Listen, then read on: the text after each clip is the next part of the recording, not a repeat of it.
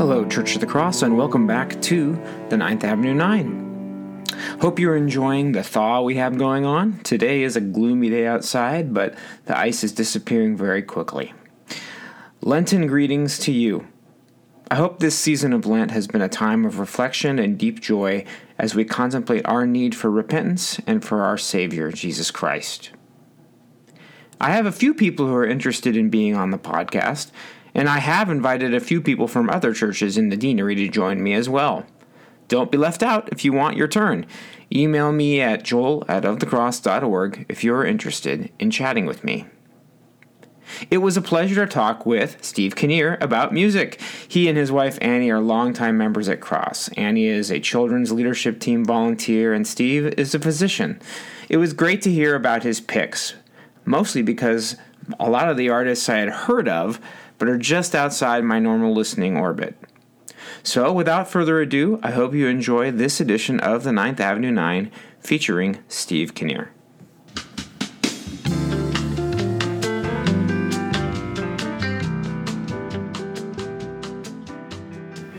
Welcome back to the basement, everybody. It is a great pleasure to welcome my next guest to the podcast. One of the best things about this podcast is I get to talk to people that I might not know quite as well or haven't really talked with about music before much. While I have been able to share church events and portable Anglicanism in the park with my guest today, I have not been able to talk to him much about music. His wife, Annie, told me how much he likes the podcast, so I started pursuing him, having him on. So he, he and Annie have two adorable kids, Zoe and Andrew, and it is my pleasure to welcome to the Ninth Avenue 9 Mr. Steve Knier. Hi, Steve. Hi, well, thanks for having me. You're welcome. And tell everybody who's listening, like, literally where we are. We're in your basement. We're in my basement. Not yes. the church basement. We're in your my, basement. Yeah. So I. So this is the surprise of this episode is you have to spend a year in my basement. Okay, no, no, very no. good. no, no, that's not it at all. Uh, we just this worked out best. We actually live pretty close to each other. Mm-hmm. Uh, Steve lives in um, Richfield. I live in South Minneapolis, so we're actually live pretty close. So it worked out really well to just do it here in my home. So, um, welcome to our home. Thank you, thank you. Yeah, it's good to have you. Um, so, before we get into your picks, I wanted to just ask you a little bit about yourself. Uh, where'd you come from? Where, where'd you grow up?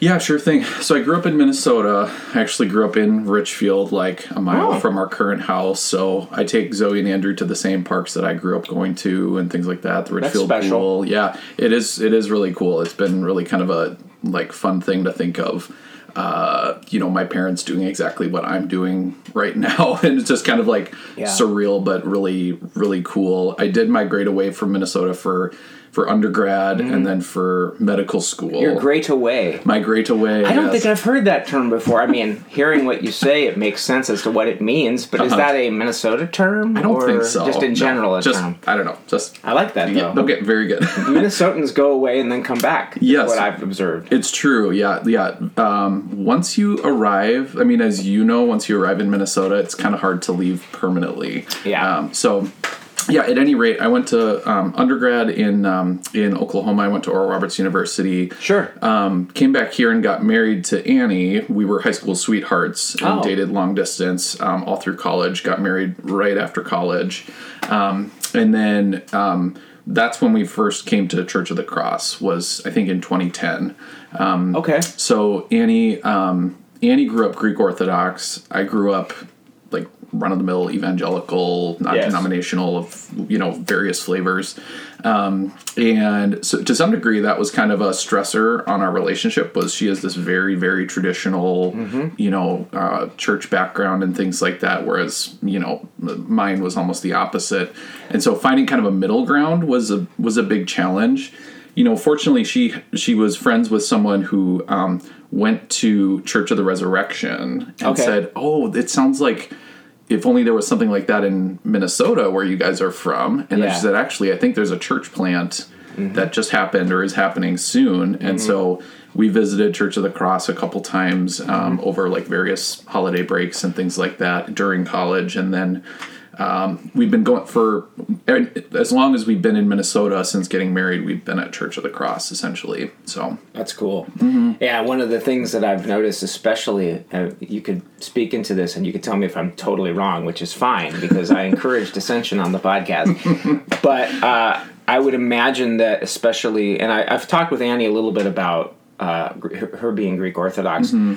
just not only the faith element and mm-hmm. what you're used to, but also the strong sense of cultural heritage in the mm-hmm. Greek Orthodox Church. It's not just about the liturgy and the incense, it's about we're Greek and this is part of our Greek identity. Is that a fair assessment? That's totally true. Yeah. So I mean, she saw her uncles and cousins every week. You know, growing yeah. up, it's like the whole family went there, and mm-hmm. um, you know, going back in time, you know, fifty or hundred years ago, it was sort of like people were coming over from Greece, moving to Minnesota, and that was like your people, you know. So I think it's become less so that over time as the Greeks they just they've assimilated completely into the Twin Cities and everything yeah. and made other connections. But it was sort of like your entire social circle as well, especially in the the generations before Annie. So yeah, it absolutely is sort of a connection to your Greekness and things like that. So yeah, yeah, yeah. I remember seeing. Um, one of the funny moments, and many of, of my big uh, fat Greek wedding. Uh-huh. What was it uh-huh. called? I can't remember. My big fat Greek. I think that's there, it. Yep. There is a, a, really funny just visual where um, she she's Greek in the movie, and she marries a WASP, you know, white uh-huh. Anglo-Saxon Protestant, uh-huh. and he decides to convert so that they can. But when they finally get to the wedding, there's this funny visual where one side of the church is totally packed and the other side there's like four people yep, yep. completely different exactly so, yeah. and uh, yeah one fine one funny thing is um, you know i think one of the jokes is he gets baptized in a kiddie pool or something yeah. like that partway yeah. through the movie i couldn't find my baptism certificate for the longest time and the church was like to get married at, at St. Mary's Greek Orthodox Church, you have to have like a certificate of baptism and we have to kind of like approve it. Sure. I couldn't find it for the longest time and I was like, I'm I would love to get married in this church, but I'm not going to get baptized in a kiddie pool or like do a second baptism sure. just to check this box. Yeah. So, anyways, we found it in like a box behind, like in my laundry room, in my childhood laundry room or something, you know, a, a couple months beforehand. So sure. it all worked out. Well, I'm glad you yep. did. Yep. Okay, well, this has been great. Uh, so good to have you on the show. Uh, I'll just go through the rules real quick again, as I always do, part of the liturgy, if you will. Um, so you're in the church basement, clarifying, not my basement. In the church basement for for a year. You've decided on nine albums that you're going to bring with you. I understand. Mm-hmm. Okay, and then when we get to the end, uh, after we go through the albums, uh, you will be able to add a book to our library. I am going to read through the library today so that everybody who's listening can be reminded if you are you know trying to decide what book you would want. Uh, and i am open to you adding a book that's already there if you just cannot think about you know a different book. But there are a lot of books out there so do your best. And then we'll talk about your luxury item.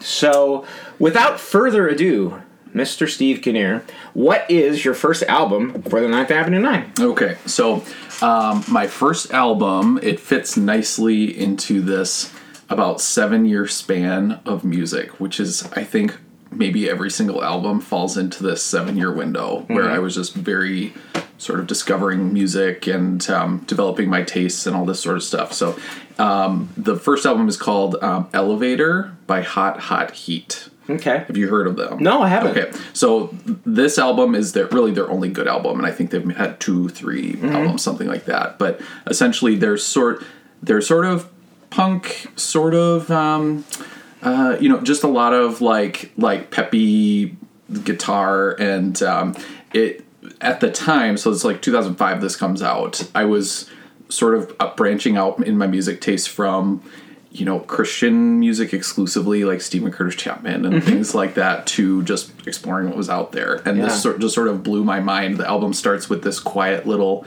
20 second track where it's just sort of background murmurs and mm-hmm. you know someone sort of like like messing with a little uh, an instrument very quietly and then it just the guitar on the next song just slams in and uh-huh. uh and it just like takes off from there so it was just sort of like whoa music can be like this it's also Uh, you know, it's it's also very like clean and you know uh, things like that. So Yeah. it just this. Um, I probably listen to this every three months or so. Okay. Like I just will throw it on in my car. It's perfect Mm-hmm. driving music and just like lifts me up, which I feel like you need in the basement. You need Yes. You need some songs to not There is just an elevator there. there is an elevator there. But interestingly enough, maybe you can just play the song, the elevator album while you're in the elevator. There you go. Yep. Yeah. Yep. So, um, hot, hot heat. W- w- Where are they from? What's their What's Yeah, their story? I think don't they're from. I think they're from. Uh, they're from Canada. Okay. maybe BC or something like Uh-huh, that. uh-huh. Um, and um, yeah, again, like this album was kind of a one hit wonder to to like if Not that it was even that popular, I don't think, but it, I think it charted. You know, maybe in like top forty or something like that. Um, at the time, probably a short lived stint there, and then all their other albums are just not quite as great. But this was just like a moment in time and like my music history where it was like, oh my gosh, this is so Yeah. perfect. And it really, it still rocks. It still just really holds up. Yeah. Okay, so um, and as always, I'll put together a Spotify playlist. So uh, if you have a couple of tracks, uh, you can either share them now, or you can just send me a list, and I can make sure to get your your your, your set list together. Okay. So mi- middle of nowhere is just, it's, that's the, that's the song. uh-huh. middle of nowhere. yeah yeah um, they're just so so good and um, uh, yeah i would say kind of emblematic of the whole album like the whole album kind of feels like that song in, in various degrees so Is it popular enough that I could have maybe heard some of the music? i would think so I mean, Uh, that was well, actually well, kind of- actually i don't know if there's any one song that would have Yeah. like stuck out you know what i or like like got radio play or that Yeah. sort of thing um, it's sort of like there's for me there's you know five six songs where i'm like oh yes these ones are just like the best but i don't know if there was like a hit per se off of the album if that's kind of what you're asking Yeah. yeah Yeah, I mean, I spent a lot of time in college, high school, listening to the radio. Yep. And then I'd say probably when I started having children, so this was Corey just turned 19 last Mm-hmm, weekend. Um, I think it kind of graduated totally away from radio to, you know, solid state stuff, you know, what Yeah. albums and CDs. Yep. And I and you know, I've started to listen a little bit to some of those stations on like, you know, Spotify or Amazon, so you know. Mm-hmm. So but yeah, it's like there's that interesting thing where you're kind of out the only exposure I've really had to pop music or rock or it is just at work at Trader Joe's where you know there's satellite radio, but usually that tends to be more popular stuff. It's not right deep stuff. kind of down the middle and mainstream Yep. Exactly. yep So, okay, well I'll look forward to, to hearing it. Hot Hot Heat. yes What's album number two? Okay, album number two is All Things Will Unwind um, by um, uh, Shara Worden is the artist. Um, the the name of her band is My Brightest Diamond. Okay. So this is from um, uh, she she at least at the time was on the Asthmatic Kitty label, Sufjan Stevens label. Yeah. that's also going to be kind of a through line for Okay. some of the, some of my picks here. Got it. Um, so she's like a classically trained opera singer Okay. who turned, you know, she kind of like a lot of a lot of these albums just kind of like defy one easy category, but she, you know, she um like one song will be this beautiful, moody, mel- like melodic type of song. Um, my favorite song from the album is um, "In the Beginning." Um, it's literally like a song about creation, like the creation event, and um, it just like so beautifully like captures that mood and. Um, uh, I, I don't know. It's just so incredible. But there's there's a bunch of other songs on this album too that I love that are you know a little more poppy or a little more um, you know uh, bouncy or whatever you want to call it. Um, uh, and so yeah it just I, I find this album fits a lot of different moods for me. Um, sometimes when i'm feeling more you know thoughtful and introspective sometimes when i'm feeling more yeah just upbeat or you know listen feel like listening to something that um, I would have listened to in college. I think this came out in 2011, um, Okay. so just after I finished college. But I was familiar with her songs from like an Asthmatic Kitty sampler that I downloaded for free. That's a good sentence. Asthmatic Kitty Sampler. yeah, yeah. So could you tell me the album and the the, the artist again? I, I Yeah, like. yeah. I'm actually kind of tabulating them as we go here. for sure. So it's called All Things Will Unwind by My Brightest Diamond. My brightest diamond. Okay. Yep, yep. Cool. And um, So it, it all um, at all similar in style to Sufjan Stevens? Um, that sort of kind of I think people are here to say well like baroque pop or baroque rock sure, kind of sure. deal. I know? think a little bit. Um, you know, she has not a full orchestra, but like all of her all of her music is orchestrated. She's got at yeah. least seven different instruments, you know, like mm-hmm. like cello and flute and sure. you know all these different things. And I think similarly to Sufjan, it's not like it doesn't sound like um, you're listening to Mozart. You know, mm-hmm. it's sort of like these instruments are used in kind of a more contemporary and and like various ways, mm-hmm. if that mm-hmm. makes sense. Of course. So yeah. I think I think in that way, I think there's uh, like like sonically they sound pretty different, but I think that sort of like the way they use instruments is is somewhat similar. Mm-hmm. Um, so uh, yeah, I'd say there's that overlap there for sure. Mm-hmm. A couple of tracks on there that you. Uh... Um, yeah. So in the beginning. Oh yeah, you mentioned that. Yep. Um, and everything is in line is another favorite of mine.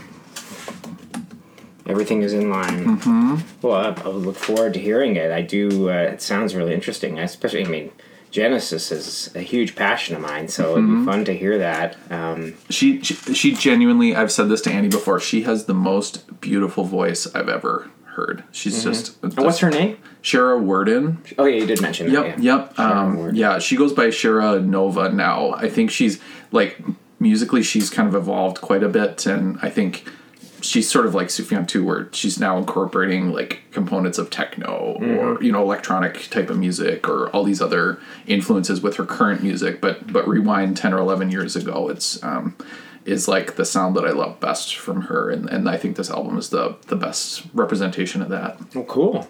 Well, I'll look forward to hearing that. So far, I've got two that uh, the second one, I know a little bit about the, the production company, but yeah, it'll be fun to hear. What's the number three? Okay, so you, I'm sure you know this. So it's "Greetings from Michigan" by Sufjan. Sufjan uh, Yeah, Do you have that see. down Do here? I have this on the, the shelf? I know I have a few Sufjan Stevenson's albums. Uh-huh. I do. Here it is. Look at that. There you go. Beautiful. Yes, beautiful. I knew beautiful. I had either that, and I have I have the Illinois album, and then I have the one about his parents, I think. Yeah, uh, Carrie and Lowell. Yeah, yeah, you know, yeah, yeah. That's and it. I see the, the, the first five Christmas albums up on your CD shelf over there. I yeah, that. yeah, that was a that was an album. That was a, a, a, gift from my wife for Christmas one year, and it is one that I still listen to every year. I listen to at least you know. There's at least one from each CD. Yeah, you, yeah, totally. like, yep, yeah. very good. Yeah, when I did um, the uh, the trivia night for Christmas, one of the uh, sound round uh-huh. uh, cuts I had was uh, one of those was once in Royal David City. My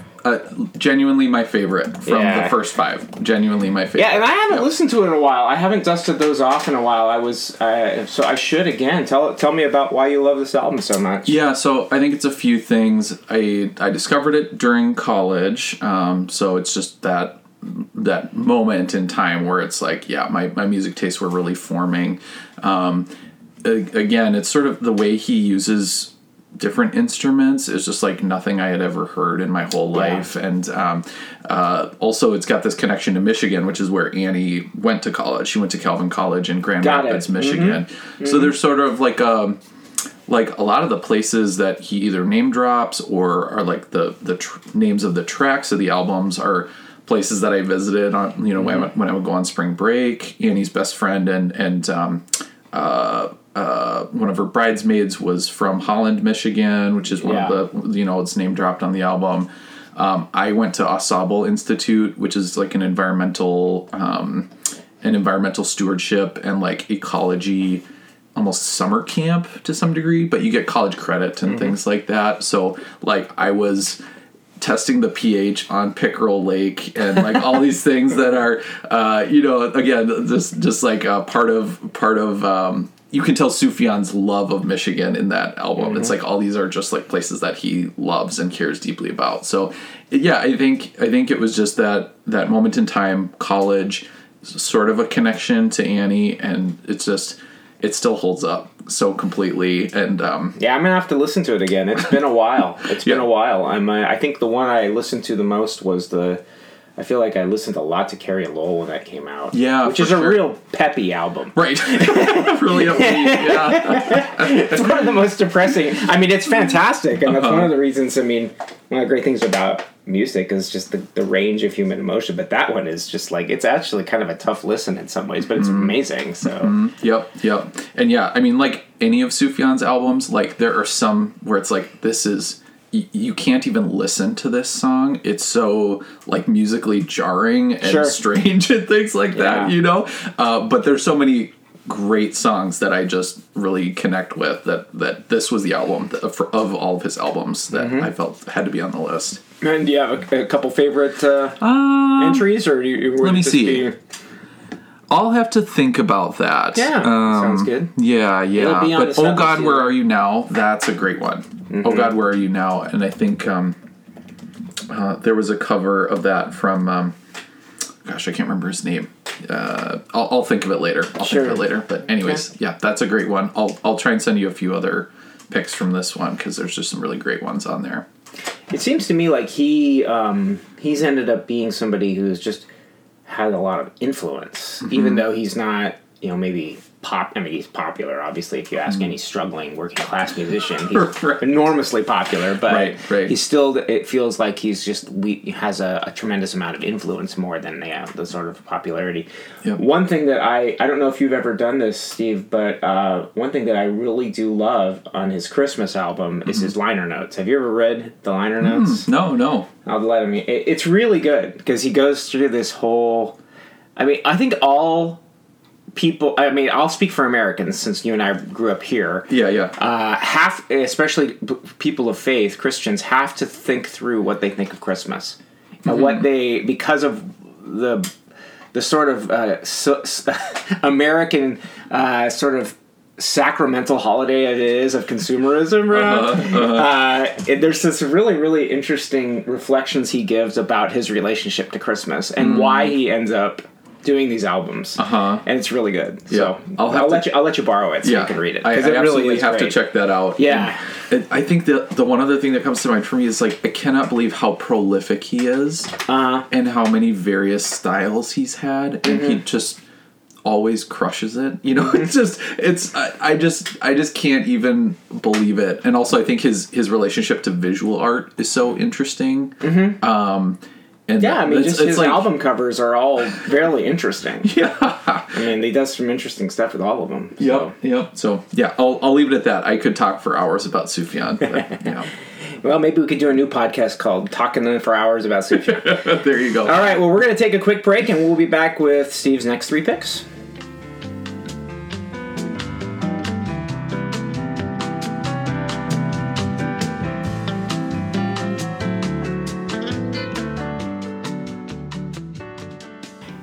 We are back, and I'm again in my basement with uh, my friend Steve Knier here. And um, Steve, before we go on to your next few picks, you kind of made reference to this in the, uh, the intro, I think. But is there a time of your life that these that guys all?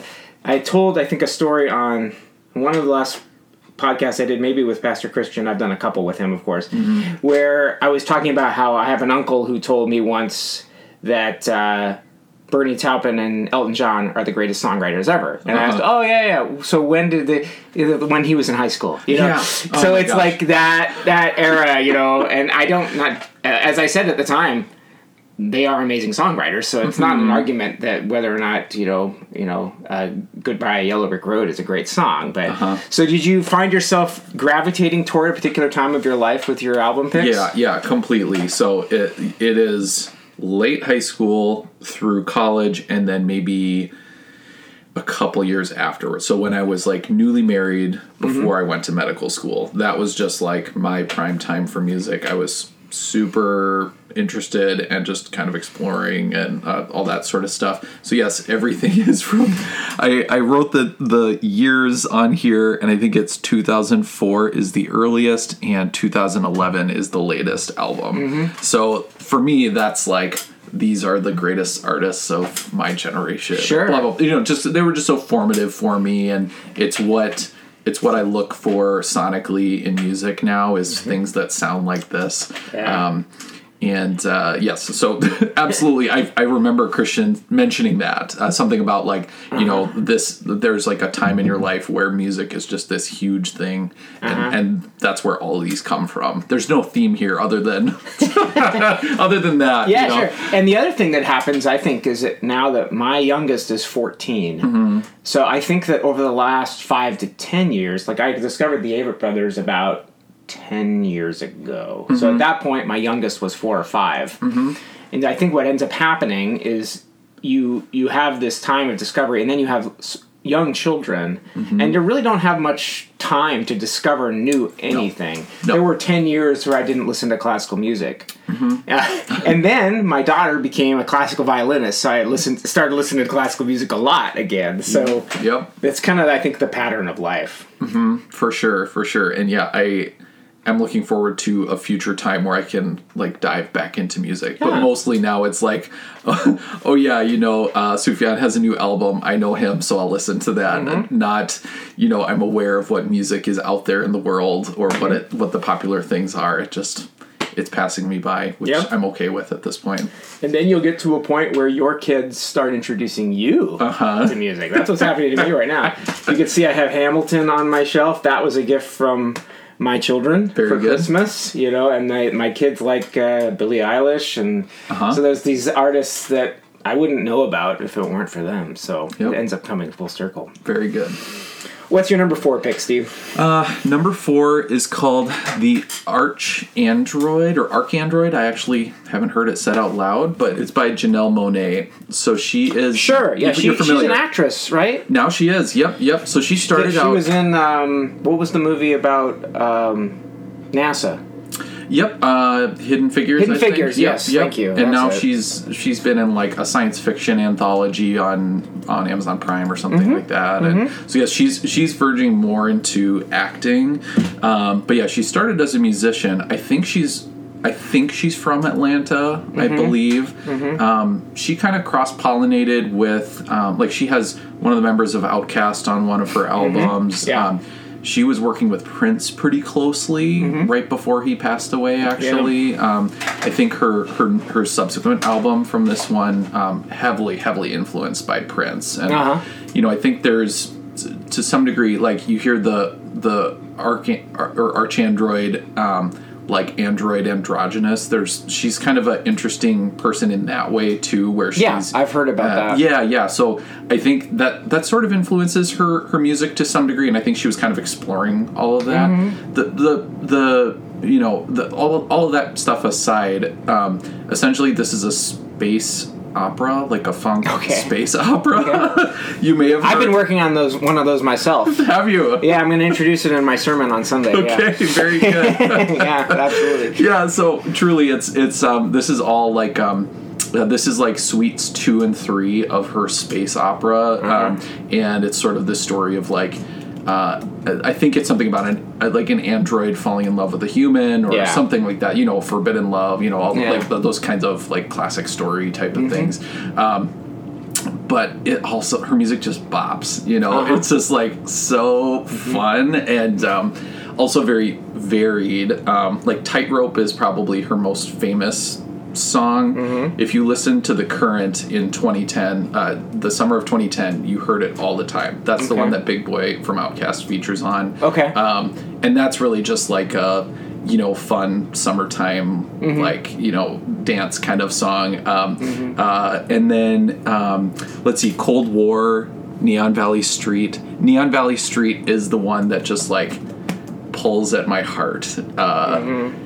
At, at one point, she literally says, "May this song reach your heart," um, and it's just so beautiful. It, it's got this beautiful strings uh, in that song and everything, and um, yeah, it's just so so fun and so good. I just love it. It's great. Yeah, I, I you know what's funny? It shows you what an ignoramus I am.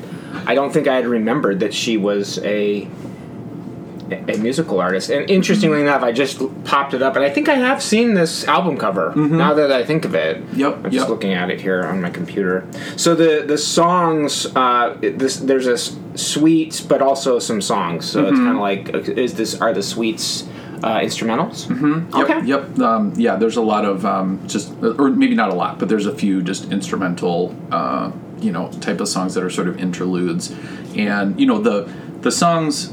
It doesn't create like a perfect narrative type of thing. It is a little, you know, kind of abstract how they tie together and things like that. But really, mostly it's just about the music. Like the music is kind of the feature uh, and and the uh, the fun of it. So Okay. Yeah, I'm just looking at the out the the so the suites two and three are kind of like the different bigger versions of bigger you know movements of the album. It looks like cool. Yep, yep. Well, I'll look forward to hearing it. yep. What's number five? Number five is "Helplessness Blues" by Fleet Foxes. Okay. Um, I think Fleet Foxes have made one other appearance on the podcast. Okay, Help, what was it? Help. Helplessness Blues.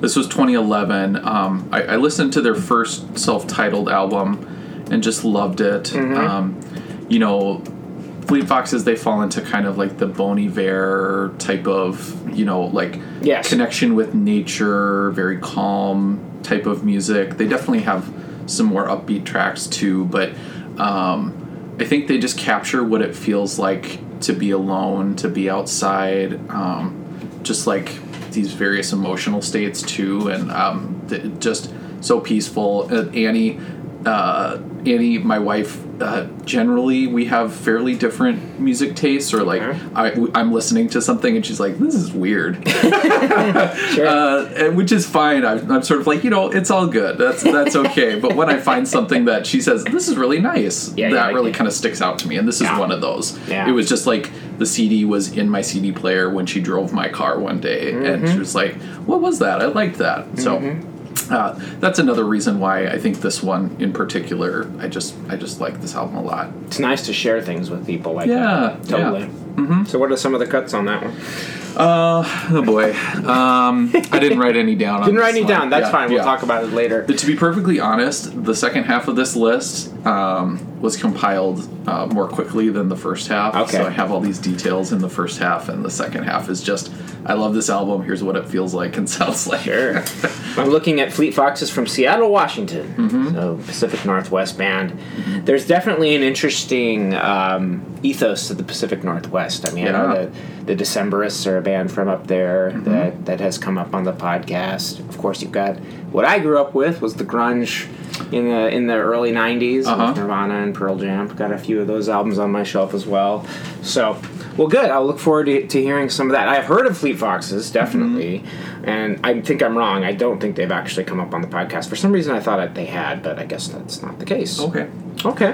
What what's uh, number? I think we're number six now, right? Yep, yep. So this album is from Spoon. Sure. Familiar with Spoon? Yep, yep. yeah. Very good. Um, so yeah, it's um, it's five ga's. It's ga ga ga ga ga, which There is a go. strange album title. Um, you know, you, I, had, and you started listening to this when you had children. No, no, I know. yeah, exactly, exactly. no, so um, so I I first heard Spoon. Um, they did a lot of the soundtrack for Stranger Than Fiction. Oh, I love that movie. Yeah, yeah. That is a great movie. Yeah. and one that sort of flew under the radar a bit. Oh, completely. It didn't like I saw it in the dollar theater with my college friends. Yeah. And my best one of my best friends like elbowed me. He's like, "This is Spoon. I just heard about them." Oh, And then I that just sort of launched me into their their discography and everything. So, but yeah, uh, Will Ferrell, Maggie Gyllenhaal. Um, I can't remember the. Dustin Hoffman, Uh-huh. um, Emma Thompson. yeah. Yep. Yep. That's I mean, whose name I was looking amazing, And then um, at the time, he wasn't. I think Tony Hale, who I don't. He's in. Oh. He's in Veep. He ended up being really, really popular because of Veep. Mm-hmm. Yep. I think at that point he was. A, it was a little bit more of a small role. Mm-hmm. We showed that movie because our kids are old enough. We showed that movie to our kids. A year or so ago, and they were blown away by it. They thought it was Mm-hmm. Yeah. fantastic, and it is a really good movie. I mean, it's got an interesting premise. You know, um, I won't go into it because it, you can't really talk much about the premise without spoiling the whole movie. Right. But if you haven't seen the film, those of you listening, uh, it's pretty clean. Uh, it's got a, yeah. it's got you know, it's definitely it's a PG thirteen, but it is it is if you if you're interested in asking me about it, it is a great movie. But going back to the music, the, now there is a really great uh, sort of climactic scene in the movie uh, where Will Ferrell is playing the guitar. Is that a Mm-hmm. Spoon song?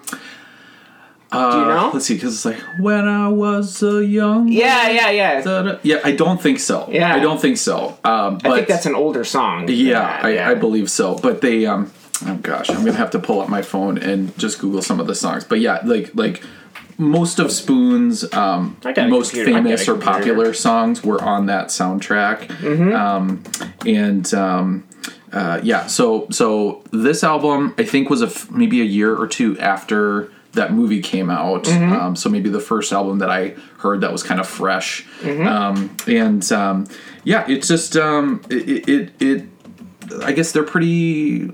What would you say? Like like kind of guitar heavy a little bit. Um, um, Well, it says Definitely from Austin. Mm-hmm. So Yep. they, do they have a little bit of that alt country flavor to them at all? or I would say so. Yeah, yeah. Um, definitely definitely alternative for sure. Um, Here's the here's the here's the uh, the track listing for the album. yeah, very good. So I would say um, the underdog and finer feelings are my top two picks from this album. Um, and um, again, they they it's hard to exactly label them or put them in, into uh, uh, into an exact genre. So it's listing here indie rock, post punk revival, art rock, and indie pop as Sure. their. Sort which I think that I think that kind of summarizes them. Yes. Yeah, yeah. Um, but they're just nice. They also are one of those those bands that I just get in a certain mood and feel like thinking about old times, and this just scratches that itch for me. Cool. Takes me right back to college to those early days. Just so fun. Yeah, yeah, that's another one. I mean, I think pretty much all of these musicians that you have mentioned to me, I have heard of. Mm-hmm. Uh, but yeah, it's just not you know. Um, do you listen? You sounds like you listen to the current. These are all Mm-hmm. bands that I've heard them banding about it on the current. Yep, definitely. yep. Spoon's newest album was on uh, was the album of the week like three weeks ago Uh-huh. or something. Um, Okay. So you probably heard a bunch of their song or a couple of their songs from their new album on there. Um, Yeah, actually, I've been listening to the Beach Boys a lot in my in my car on Yeah, CD. sure so thing, I haven't sure been thing. listening as much to the current. I'll probably listen to them pretty soon. They always do a list at Memorial Day where they Mm-hmm. yep. do like I think last year they did debut albums, the best debut albums. So we'll see what they end up with this year. Mm-hmm. Yeah. they keep coming up with new things to do. So it's I always fun. know, I know. They keep finding, yeah, keeping ways to keep it interesting and everything. Yeah. My guess is they'll probably just have to do another essential albums list to see to shuffle the deck again. sure, But sure. we all know that it'll just be Purple Rain at the beginning, at the, at the top anyway. Right. Prince, Prince, Prince. yeah, yeah. All right, that's not, that's six albums. We will take a quick break and be right back.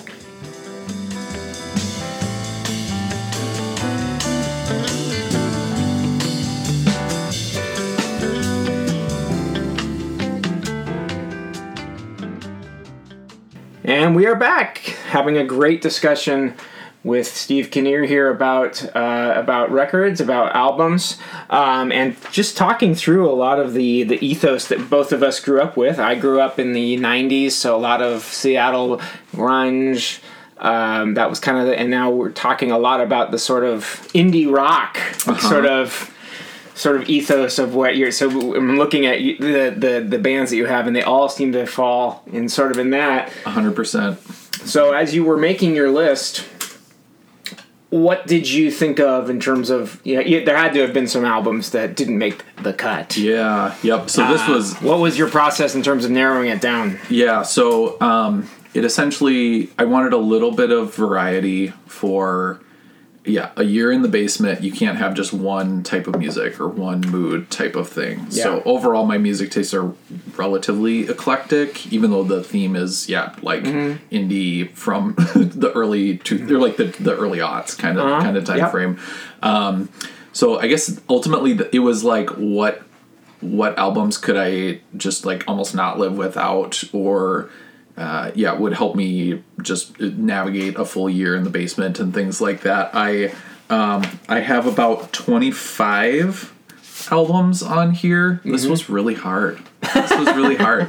I got it down to 10 um, and then I had to make one final cut. So yes, this was Yeah. this was hard um, but I found the the albums that were from the 2010s or from the 90s those ones were the ones that just didn't feel like essential essential for me. Sure. Um, and I'm sure it's just that emotional connection and sort of the formation of my music tastes is kind of why these ones really struck out or stuck out. Yep.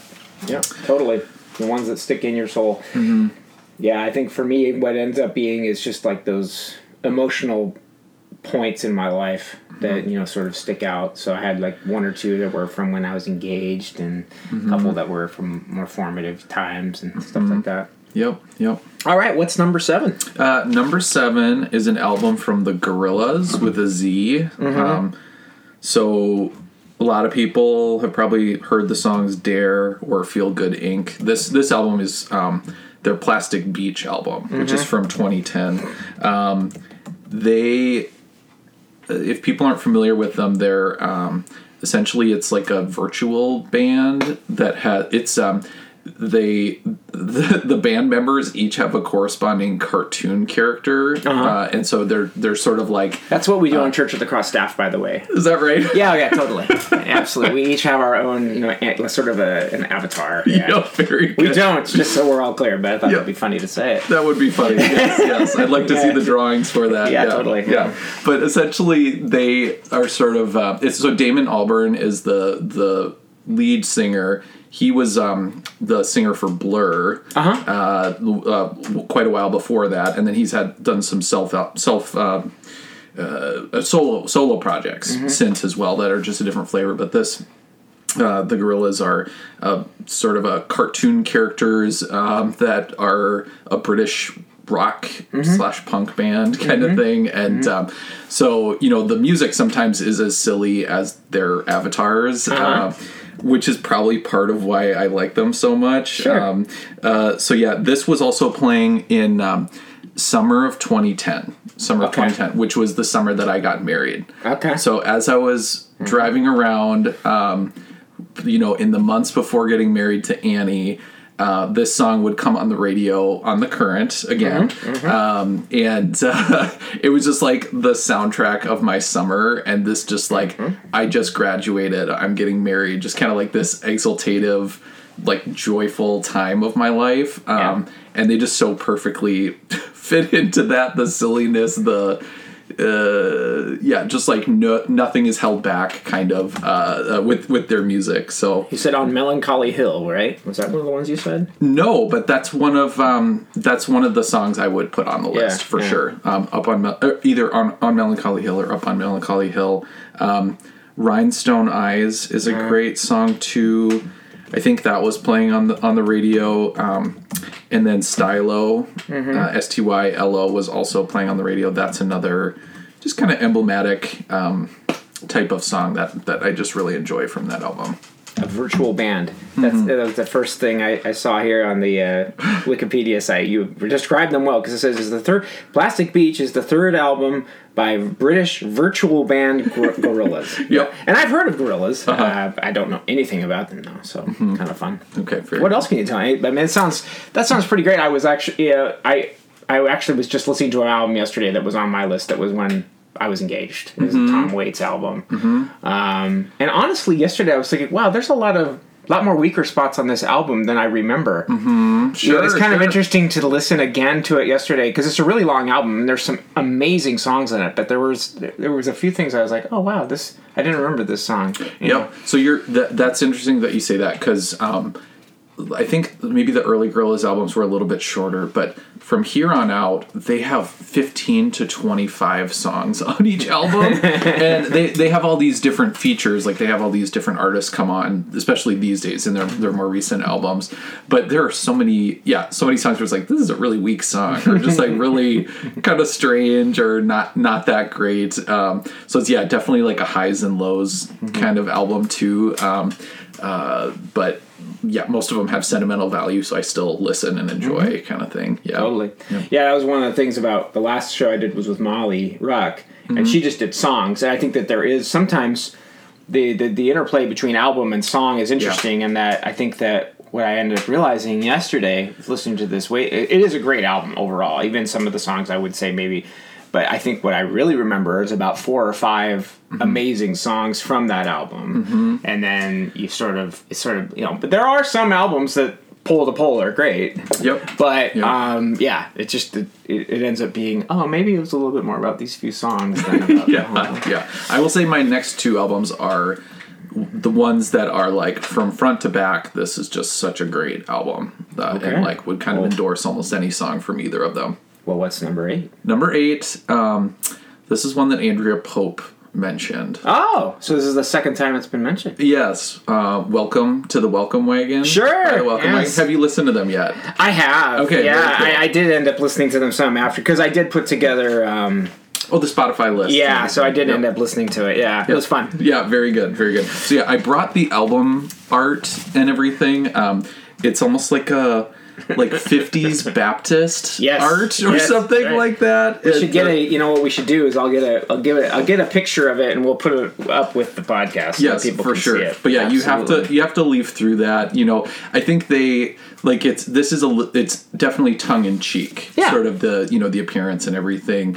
Um, so yeah, it's a it's a um, husband wife team. Uh, uh, the uh, Vito is the is a pastor, Mm-hmm. um, and there's a Sufjan Stevens Stevens song called Vito's Ordination, which I believe refers to him. Yes. Mm-hmm. because he helped produce this album and everything. But you know, there's there's um, really these are um, like there's some worship songs. Mm-hmm. All of it is definitely you know it's it's Christian music Yeah. per se, but it is so beautiful and soulful. Um, uh, you know their voice. I just love their voices. Their the way they use instrumentation and everything. It's just so beautiful, and I just like. I'm almost tearing up just like Mm-hmm. thinking about some of their music. It's just so incredible. So incredible. Yeah. Um, I think just the picture of like these specific moments in Jesus's life and just like the tenderness and emotion that he went through in specific moments is just it just really hits me almost every time. So um, yeah, I really would recommend. This is like a universal pick. Like anybody should listen to this. Not all of my albums would everybody appreciate or enjoy, but this album, I would say almost universally, everyone could find something on this album that is for them. Yeah, it's funny too. I don't think I had remembered that this also an asthmatic kitty records. Yep, yep, the third Uh, one on my list. Yep. Um, and it actually, I remember at the time when I listened to the cuts, I'm like, yeah, this sounds like uh, Sufjan Stevens. It sounds like they were hanging out with Sufjan Stevens. Well, there's a picture right- of him in the middle of the insert, Yeah. uh, like uh, maybe halfway through there. There's a picture of him wearing a Michigan hat, a baseball cap. That there one? he is. There he is. Yep. Yeah, yep. there it is. Uh, just very young there. Very young. Yep, Yeah. Yep. So I think this is two. This is 2008, but I think they were. You know, they were they were together. They, as you can like uh, when you listen, if you listen, son- like sonically and musically, they're very similar, and there's a lot of overlap between them and Sufjan. Oh, yeah. maybe a little less jangly and, and just less, rhythm, kind Yep. of the same, you know, overall. So uh, you mentioned I, I was actually just looking up while you were talking uh, Mm-hmm. the Spotify playlist that the Popes did. Their songs were American Legion and Up on a Mountain. Okay. Yeah. Uh, what are yep. your What are your faves? Yeah, so up on a mountain for sure. Um, Hail to the Lord's anointed. That is that, Mm-hmm. We've I sang that one at church. yeah, that, just like their the way they put it together, and um, her voice is just so so so beautiful, and um, and just they just have this like tenderness about them, and the, the like, like like the way they describe these moments in Jesus's life and things. Um, yeah, just so great, so great. So I would say um, those are probably um, my my biggest picks from this album. Yeah. Yep. All right. Well, yeah, that's a that's good, and it's fun. I'll put a couple of snapshots up of the. It's pretty funny. Yeah. The, uh, the design here. Yep. Totally. Okay. Well, we have gone through eight albums. We have now arrived at the final one. Okay. What is number nine? Very good. So yeah, number nine is "Hopes and Fears" by Keane. Oh, sure. Um, yeah, I think so that might have come up. Uh, let me. See. Uh, Keane has made two print appearances on the show. Was it this album? um. Because this is Yes, definitely it was. I think that was Chris Scanlon. So this goes back a ways. Yep. Yep. Um, I feel like also that that um, there might have been a greatest hits that that um, that somebody might have brought up. Oh, sure. as well. Mm-hmm. Yeah. Tell, it, it, is this this is the one uh, with something someplace only we know, mm-hmm. and yeah, just beautiful song. Yep. Yep. Absolutely. So that's the one everybody knows. Absolutely. Something only we know is the one that all of us. Everybody knows. Yes.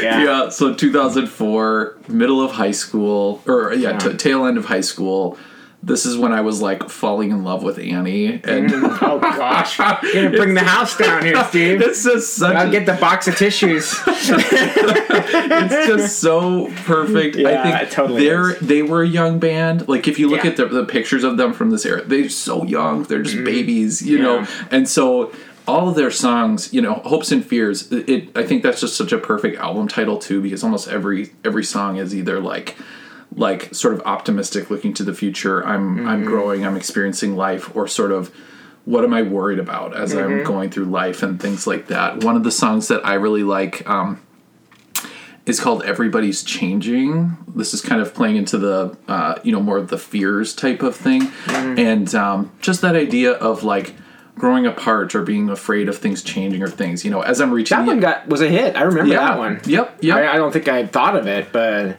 um, yeah, I know. I remember that one. Yeah, and for me, it's like I'm, you know, reaching the end of high school. It's it was just such a such a moment for me. You mm-hmm. know, like yeah, young love, uh, f- afraid of things changing. Maybe even afraid of, you know, I was I I knew I started dating Annie in uh, senior year of high school. I knew odds were when we go to different colleges things will just fall apart you know so it's there was just like all this emotional um, like connection to this album too mm-hmm. and um I I listened to it yesterday and was just like, this is still just a perfect front to back album. Just yeah. like everything they sing about and talk about, like I've experienced, or maybe there, there's a few now that I didn't really understand at the time, and I'm, now I'm like, oh gosh, I get this. You mm-hmm. know, this is this is what I'm currently feeling and going through. So um, mm-hmm. this is just such an easy, accessible album too. It's um, yeah, a couple uh, like like lots of radio play type of songs, and then there's a lot of other songs that are very like digestible and easy to uh, to get into. Um, sure. So yeah, like like an open and uh, easy, very accessible type of album. Yeah. yeah.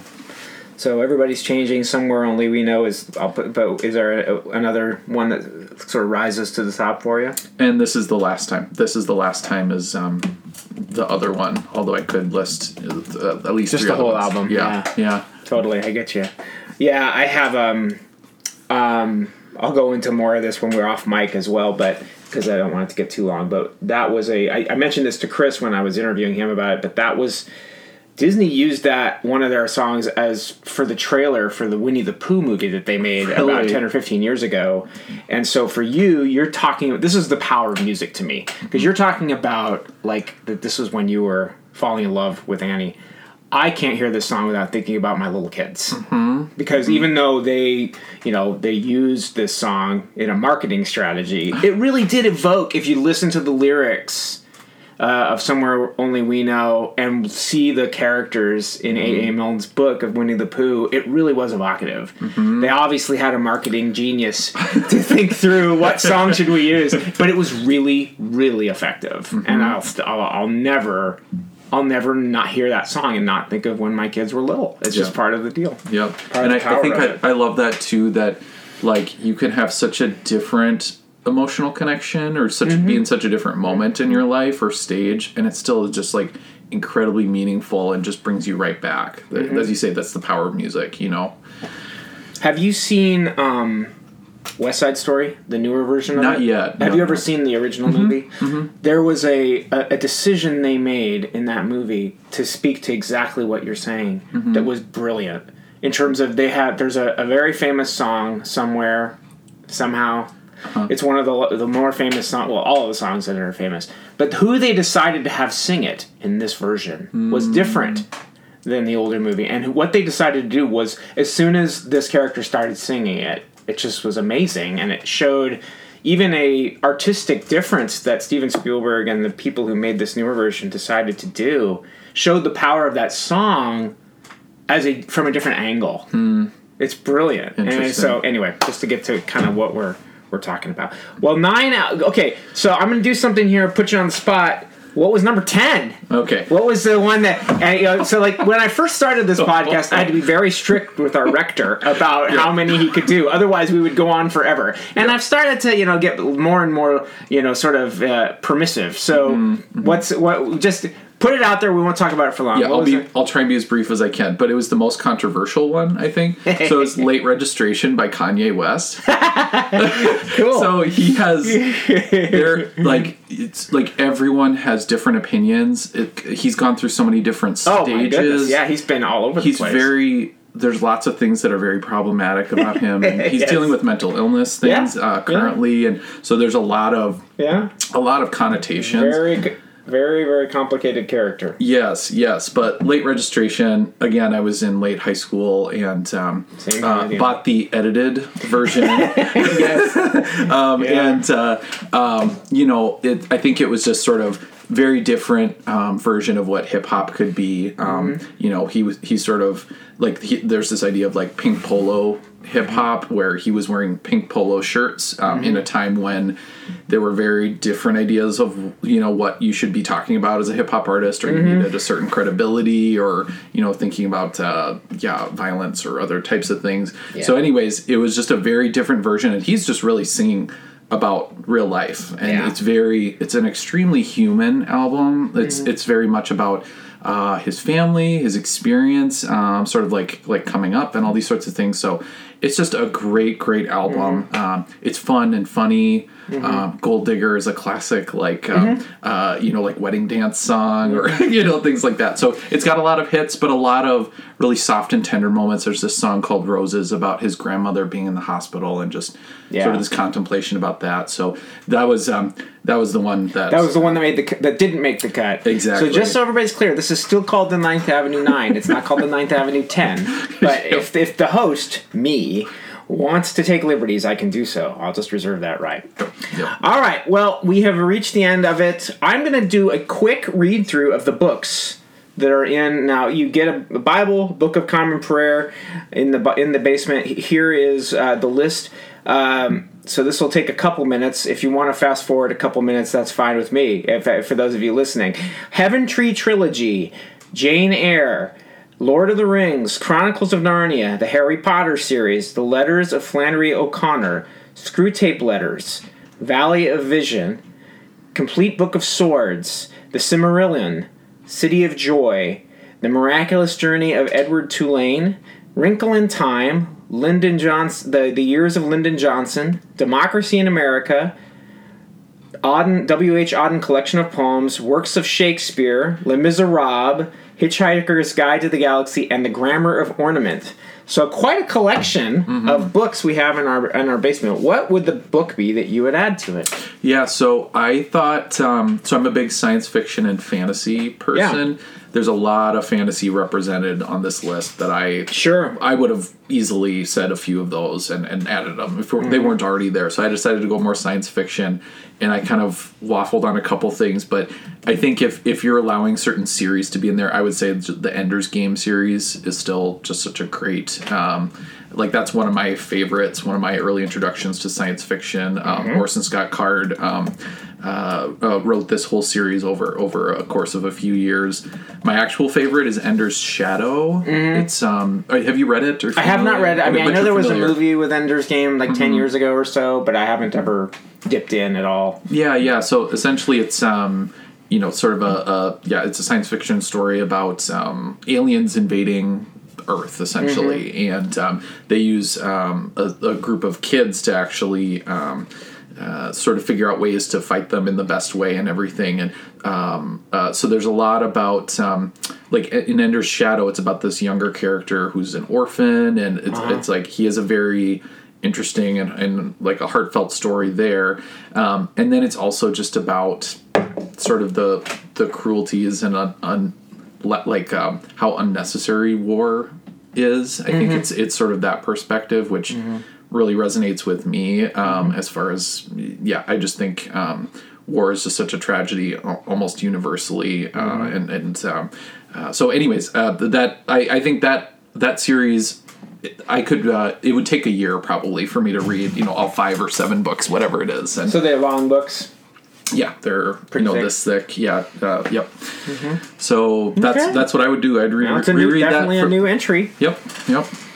Um, so, for those of you who don't know, I didn't ask you about your vocation. Uh, Steve is a physician, so I'm guessing that there's a lot of skills that you'd be able to bring to your own health that you wouldn't need certain luxury items that other people would need. Uh, so, what would your luxury item be? Because you wouldn't need, you know, a stethoscope or mm-hmm. anything like because you already have it with you at all times. Sure, sure, sure. Yep, yep. I'm wearing my white coat right now. Of course, no. yes. He's got Steve is in his lab coat. Yeah, and he, he demanded he did my the reflex check on my knee as soon as we got here. I didn't ask for it, but he did it. So yep, yep. What would your luxury people. item be, Steve? Uh, it would be my pillow. That's oh, all. pillow. Yep, That's yep. the second time a pillow has made an appearance. I yeah. think Andine O'Neill, uh, if I'm mistaken. Yes, I've got all of them here. Mm-hmm. So I use a coop pillow. Uh, you can like stuff it to various uh, you know thicknesses yes, and things course, like that. Sure. And so I just have I have all these neck problems, and so I need a pillow that's like thick enough and you know all that sort of stuff. So uh, and Annie Annie always um, laughs and gives me a hard time. I just love to be like cozy and comfy. Sure. so I just gotta have the right pillow. I gotta have the right pillow. Yeah. Well, yeah, that's. I'm looking at that's the second time a pillow has been been mentioned. Guitar has been mentioned a few times. Mm-hmm. Violin for my daughter. I said. Uh, uh, video streaming of the Major League Baseball season. So yeah, we've got some fun stuff going on. Mm-hmm. Word processor. Jesse Hamer wanted to be able to type. Okay. Right. You know? very, got, very good. Yeah, next time I do a show, I'll have to just read through the different luxury items people have mm-hmm. left because that's kind of fun too. Well, Steve, this has been super fun. I'm so glad that you came to the basement to do it. Um, and it'll be really, really fun to listen to the Spotify playlist and listen to some tunes that I haven't heard before. Thank you so much for coming on the show. Yeah, thanks for having me. It was a blast. Great. Take care.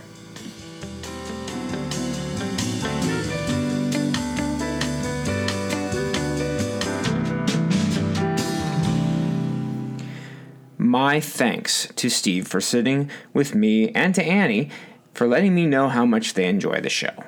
Let me know if you would like to talk music or arts with me. My email address is joel at ofthecross.org. I know a lot of you are on spring break right now. We have Easter coming up. If you'd love to find time to chat with me, please let me know. But for now, thanks for listening, and the peace of the Lord be with you.